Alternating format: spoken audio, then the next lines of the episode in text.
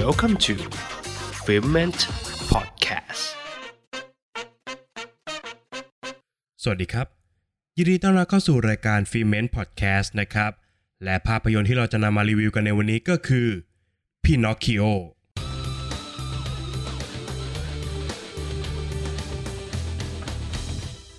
พินอคคิโอหุ่นไม้แกะสลักตัวหนึ่งที่เกิดมีชีวิตขึ้นมาอย่างมหัศจรรย์ ความซุกซนของพินอคคิโอทำให้เขาพลัดหลงกับผู้เป็นพ่อ และต้องออกผจญภัยในดินแดนแห่งจินตนาการ เพื่อหาทางกลับบ้านไปหาพ่อของเขาให้ได้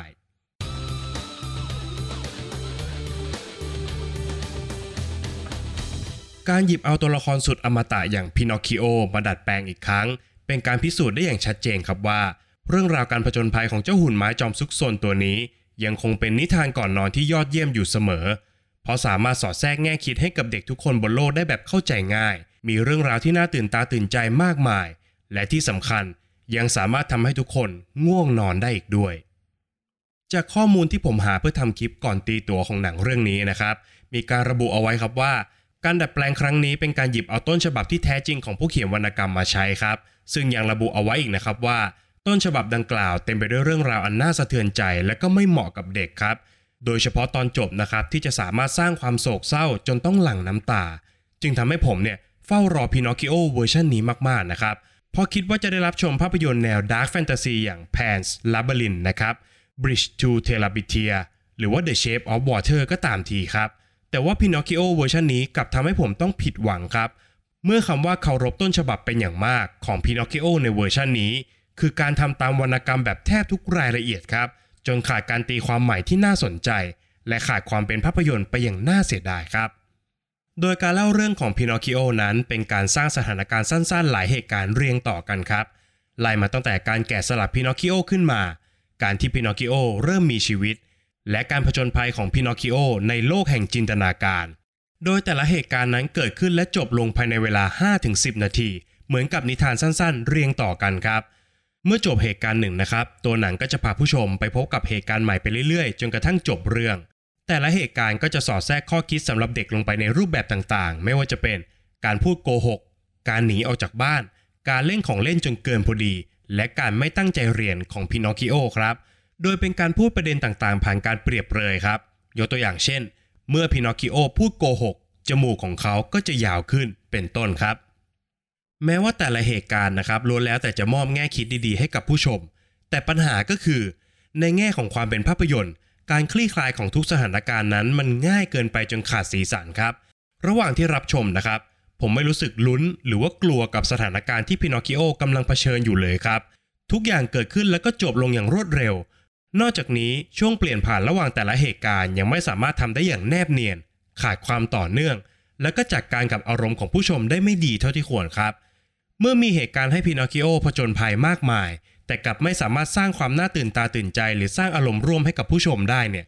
ในขณะเดียวกัน ความพยายามของตัวหนังที่จะเข้าถึงผู้ชมในวัยเด็กด้วยการหยอดมุกตลก หรือการแสดงแบบเล่นใหญ่ของแต่ละตัวละครเนี่ย ก็กลับไม่ได้เรียกเสียงหัวเราะแล้วก็เหมาะสมกับตัวหนังมากนักนนะครับ ความครึ่งครึ่งๆกลางๆ นี้เองครับ จึงทำให้ผมคิดเล่นๆครับว่า หากพินอคิโอเวอร์ชันนี้ สร้างเป็นการ์ตูนที่มีกลุ่มเป้าหมายชัดเจนไปเลย มันอาจจะตอบโจทย์กว่าครับ นอกจากนี้ครับการสร้างโลกของตัวละครในภาพยนตร์ยังขาดความน่าเชื่อถือ แม้ว่าจะมีพื้นฐานอยู่บนความแฟนตาซีที่เต็มไปด้วยตัวละครครึ่งคนครึ่งสัตว์นะครับและทุกอย่างเนี่ยเป็นสถานที่ที่เกิดขึ้นในจินตนาการเท่านั้น แต่จินตนาการอันแสนแฟนตาซีก็ควรจะมีเหตุผลรองรับที่ดีมากพอเช่นเดียวกันครับ ไม่อย่างนั้นเนี่ยตัวหนังก็จะพบกับความล้มเหลว ในการสร้างความเชื่อให้กับผู้ชม ยกตัวอย่างเช่น ตัวละครบางตัวในเรื่องนะครับ รู้สึกตกใจครับเมื่อได้เห็นหุ่นไม้อย่างพินอคคิโอมีชีวิตขึ้นมา แต่หลังจากนั้นไม่กี่วินาทีครับ ผมย้ำว่าเพียงไม่กี่วินาทีเท่านั้นพินอคคิโอก็ได้พบกับตัวละครใหม่ๆครับ แต่พวกเขาทุกคนเนี่ยกลับมองว่าการที่พินอคคิโอเป็นหุ่นไม้ที่มีชีวิต มันเป็นเรื่องปกติครับ ซึ่งความย้อนแย้งในลักษณะเดียวกันนี้นะครับ มันมีโผล่มาให้เห็นอยู่เป็นระยะนำมาซึ่งอาการเชื่อมต่อกับหนังไม่ติดมากขึ้นเรื่อย ๆ ในการรับชมครับ สิ่งที่ต้องกล่าวชมจริง ๆ คืองานโปรดักชันของตัวภาพยนตร์ครับ ไม่ว่าจะเป็นงานด้านภาพที่สามารถถ่ายออกมาได้อย่างวิจิตรงดงาม การจัดแสงที่ละมุนละไม การกำกับศิลป์ที่ยอดเยี่ยม สามารถถ่ายทอดภาพแห่งจินตนาการออกมาได้อย่างสวยงามมากๆนะครับ งานเมคอัพก็ทำหน้าที่ได้อย่างสมบูรณ์แบบครับ โดยเป็นงานที่เต็มไปด้วยรายละเอียด แต่ก็ไม่ดูรกจนเยอะเกินไปนะครับ สุดท้ายก็คืองานคอมพิวเตอร์กราฟิกครับที่สามารถแต่งเติมความแฟนตาซีให้กับตัวหนังได้อย่างแนบเนียนและก็ลงตัว ซึ่งงานโปรดักชันทั้งหมดของตัวหนังนะครับ เป็นสิ่งสำคัญมาก ๆ ที่สามารถพยุงตัวภาพยนตร์เอาไว้ได้อย่างฉิวเฉียดเลยครับ โดยสรุปแล้วนะครับ การรับชมภาพยนตร์เรื่องพินอคคิโอในเวอร์ชันนี้ คล้ายกับการนั่งฟังผู้กำกับภาพยนตร์อย่างมาเตโอ การโรเน่เล่านิทานให้ฟังแบบครบทุกรายละเอียดครับ ผ่านงานโปรดักชันในการผลิตที่ยอดเยี่ยม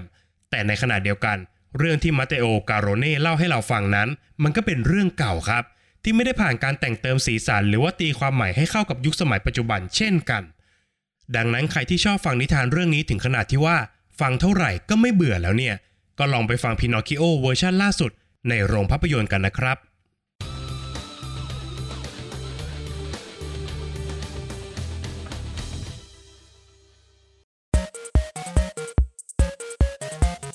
f i l m e n Not Watching Series รายการใหม่ล่าสุดของ f i l m e n เป็นรายการที่จะมาพูดถึงซีรีส์เรื่องต่างในแบบที่จะเรียกว่ารีวิวก็ไม่ใช่ วิจารณ์ก็ไม่เชิงๆแต่จะมาเรียกน้ำย่อยของคุณผู้ฟัง ให้เปลี่ยนจากคำว่า not เป็นคำว่า watch ให้ได้ ติดตามพวกเราได้ทุกช่องทางของฟีเมนนะคะ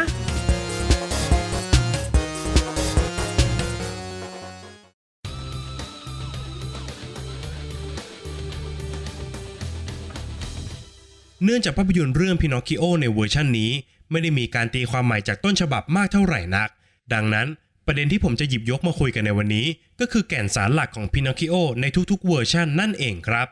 ซึ่งประเด็นดังกล่าวก็คือ การเป็นคนที่ดีพอสำหรับความฝันของตัวเอง แน่นอนครับว่าความฝันอันสูงสุดของเจ้าหุ่นไม้อย่างพินอคคิโอก็คือการได้กลายเป็นมนุษย์จริงๆ เหมือนกับเด็กคนอื่นๆ เพื่อให้เจเปโตได้เรียกเขาว่าเป็นลูกชายได้อย่างเต็มปาก แต่เส้นทางการทำตามความฝันของพินอคคิโอขึ้นอยู่กับตัวเขาเองครับ ที่จะต้องพิสูจน์ให้กับนางฟ้าเห็นครับว่า เขาดีพอที่จะเป็นมนุษย์แล้วจริง ๆ ระหว่างทางนั้น นางฟ้าก็ได้เสนอทางออกให้กับพินอคคิโอมากมายหลายครั้ง และทุกข้อเสนอนั้นก็ไม่ใช่เรื่องที่ทำได้ยากเกินไปครับ แต่ก็เป็นพินอคคิโอเองนั่นแหละครับ ที่เลือกจะเดินออกจากทุกข้อเสนอของนางฟ้านำมาซึ่งเหตุการณ์เลวร้ายต่างๆ ที่เกินตัวเขาจะรับไหว ประเด็นสำคัญก็คือ การที่พินอคคิโอเลือกจะเดินไปยังเส้นทางแห่งหายนะด้วยตัวเองครับ ไม่ว่าจะเป็นการหนีออกจากบ้าน การโดดเรียน หรือแม้กระทั่งการโกหก และรับปากด้วยคำสัญญากับนางฟ้าหลายต่อหลายครั้ง แต่สุดท้ายก็เลือกที่จะผิดคำสัญญา ซึ่งในภาพยนตร์ก็ได้ถ่ายทอดให้เราเห็นครับว่าหนึ่งสิ่งสำคัญที่ทำให้พินอคคิโอนั้น ออกนอกลู่นอกทางของความเป็นมนุษย์ก็คือกิเลสครับพินอคคิโอเลือกที่จะสนใจความสนุกที่เห็นอยู่ตรงหน้า แทนคุณค่าของคำสัญญาที่ได้ให้ไว้กับนางฟ้า ยกตัวอย่างเช่น การที่เขาหนีออกจากบ้านเพื่อไปดูละครหุ่นเชิด การโดดเรียนเพื่อไปขโมยของ หรือการเดินทางไปยังดินแดนแห่งของเล่น ที่จะทำให้เขาได้วิ่งเล่นทั้งวัน โดยที่ไม่ต้องเรียนหนังสือครับ ซึ่งสิ่งเหล่านี้เองครับเป็นสิ่งที่ทำให้พินอคคิโอเดินห่างออกจากความฝันในการเป็นมนุษย์มากขึ้นเรื่อยๆ ในแง่มุมหนึ่งพินอคคิโอก็ไม่ต่างอะไรกับมนุษย์สักคนเลยนะครับ แน่นอนครับว่ามนุษย์ทุกคนนั้นมีความฝันเป็นของตัวเอง และผู้ที่ประสบความสำเร็จตามความฝันนั้น มักจะมีน้อยกว่าผู้ที่ล้มเหลวอยู่เสมอ ดังนั้นคำถามที่สำคัญก็คือ เราดีพอสำหรับความฝันของตัวเองแล้วหรือยังครับ นอกจากนี้ครับ สถานการณ์ที่พินอคิโอต้องเจอล้วนแล้วแต่เป็นสถานการณ์ที่ใกล้เคียงกับสังคมมนุษย์อยู่ไม่น้อย ไม่ว่าจะเป็นการโดดเรียน การโกหกพ่อแม่ หรือกระทั่งการหนีไปยังดินแดนของเล่น ก็คล้ายกับการเสพความบันเทิงรูปแบบต่างๆ มากจนเกินพอดี เช่นเดียวกันครับ อีกหนึ่งสิ่งที่พินอคคิโอได้ถ่ายทอดให้ผู้ชมได้เห็นก็คือ สังคมรอบตัวของพินอคคิโอที่เต็มไปด้วยผู้คนหลากหลายประเภทครับ ไล่มาตั้งแต่เจเปโต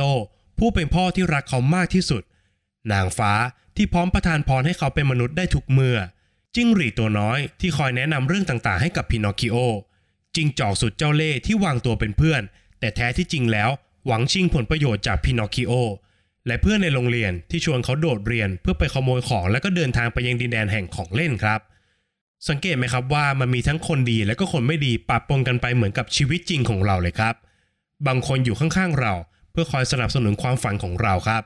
ส่วนบางคนก็รักสนุกจนเกินพอดี และมักจะชวนให้เราออกนอกลู่นอกทางอยู่เสมอ ส่วนบางคนก็คิดร้าย เห็นผลประโยชน์สำคัญกว่ามิตรภาพก็มีเช่นเดียวกันครับ อยู่ที่ว่าเราเนี่ยจะเลือกแชร์ความฝันของเราเอาไว้กับใครนะครับ ทั้งหมดนี้คือสิ่งที่พินอคคิโอมอบให้กับผู้ชมทุกท่าน และมันนำมาซึ่งคำถามที่ใหญ่ที่สุดหลังจากการรับชมครับว่า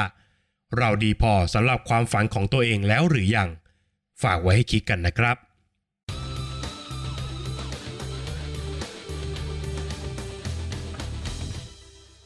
และนี่ก็คือฟีเมนพอดแคสต์สำหรับภาพยนตร์เรื่อง Pinocchio เวอร์ชันล่าสุดนะครับ หากผู้ฟังท่านไหนไปรับชมมาแล้วตรงใจหรือไม่ตรงใจอย่างไรสามารถคอมเมนต์บอกกันได้นะครับ